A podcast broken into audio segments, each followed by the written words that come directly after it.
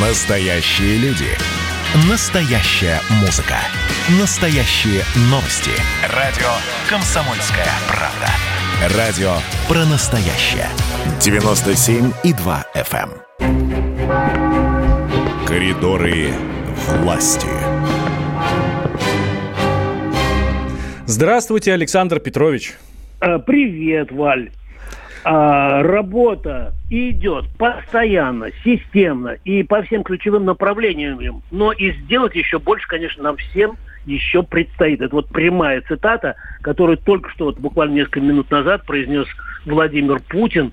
Он в эти минуты общается с жителями Крыма и Севастополя. Так, И- а, а, Александр Петрович, общается лично, очно или А, опять э, Нет, по... в режиме, в Ага. режиме видеоконференции. Но я был с Владимиром Путиным где-то в январе прошлого года там, в Крыму. Мгм. И могу себе представить, как бы это было, если бы мы все-таки опять туда поехали.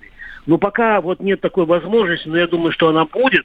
Вот. И я потом еще был в августе прошлого года, и могу просто вот э, свои впечатления, э, вот первые впечатления, э, вообще Крым это э, большая стройка, строятся дороги, строятся здания. Стройка в хорошем смысле слова, да? Конечно, конечно, конечно. И крымчане этому радуются, потому что новые поликлиники, новые школы, новые новые дома, вот. И м, особенно, ну, я там много ездил, особенно дороги. И, конечно, имя Путин там, э, ну, у всех на устах.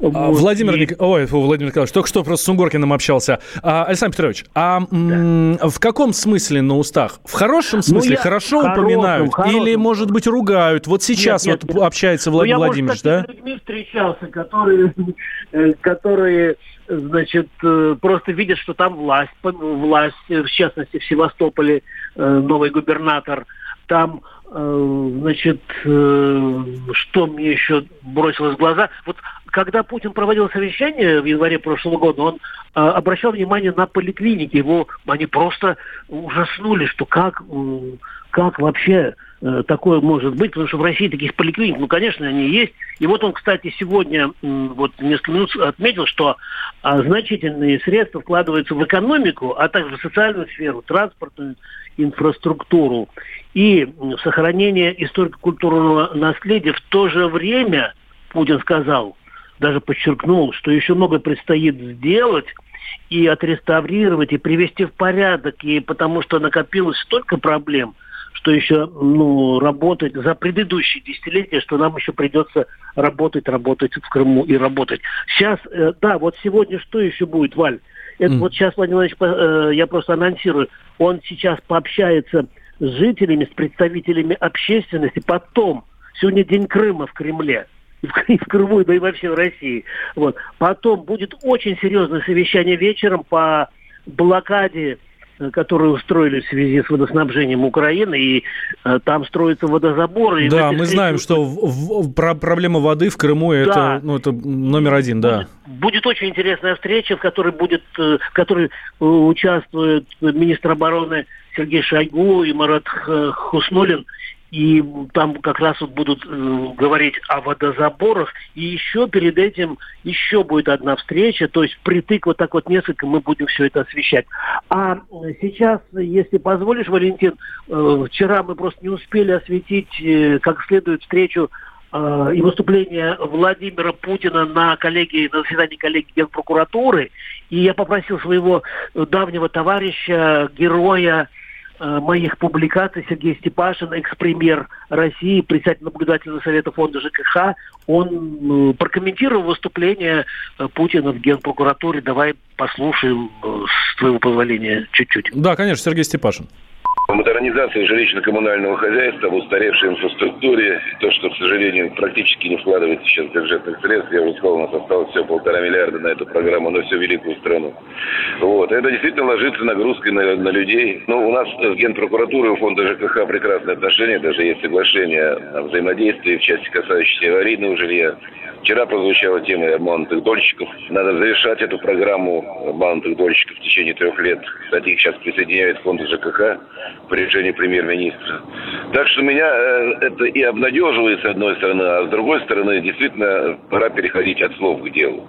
Очень рассчитываю, что это услышали не только прокурорские работники. Ну, вы знаете, целая операция была проведена э, зам генерального прокурора э, Кикритем Андреем Астрахани, где, в общем-то, за э, вскрытие аварийного жилья были э, сняты с должности и даже задержаны почти все те, кто отвечал за эту сферу деятельности в Астраханской области. Да, это Сергей Степашин а, был. Да, и еще, если можно, еще один синхрончик я приготовил. Я просто очень успешно освоил Э, профессию звукооператора, то есть я э, дома записал очень качественно Александра Проханова. Мы э, в завтрашнем номере полностью это интервью даем прямо сейчас на сайте. И такой, ну, типа анонса. Можно, Валь, да? Да, очень конечно, такой... конечно. О референдуме. Это по, а, по а... поводу еще одного референдума. Референдум, который был 30 лет назад о сохранении СССР. 17 марта, 17 да. марта, да, и, и там 70, больше 70% проголосовали за сохранение. Давайте услышим Александр Проханов, писатель.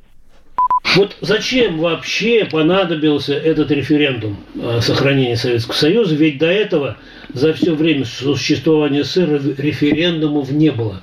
Этот референдум является тончайшей уловкой, которая до сих пор не разгадана, и которую я сам разгадал сравнительно недавно. Этот референдум позволяет нам, сегодняшним нашим патриотам, русским советским патриотам, говорить, что Советский Союз мог бы быть сохранен, если бы не этот жестокий и своенравный Борис Ельцин. Но это не совсем так. Если вспомнить, каким был вопрос, предложенный на референдуме, он звучал примерно так.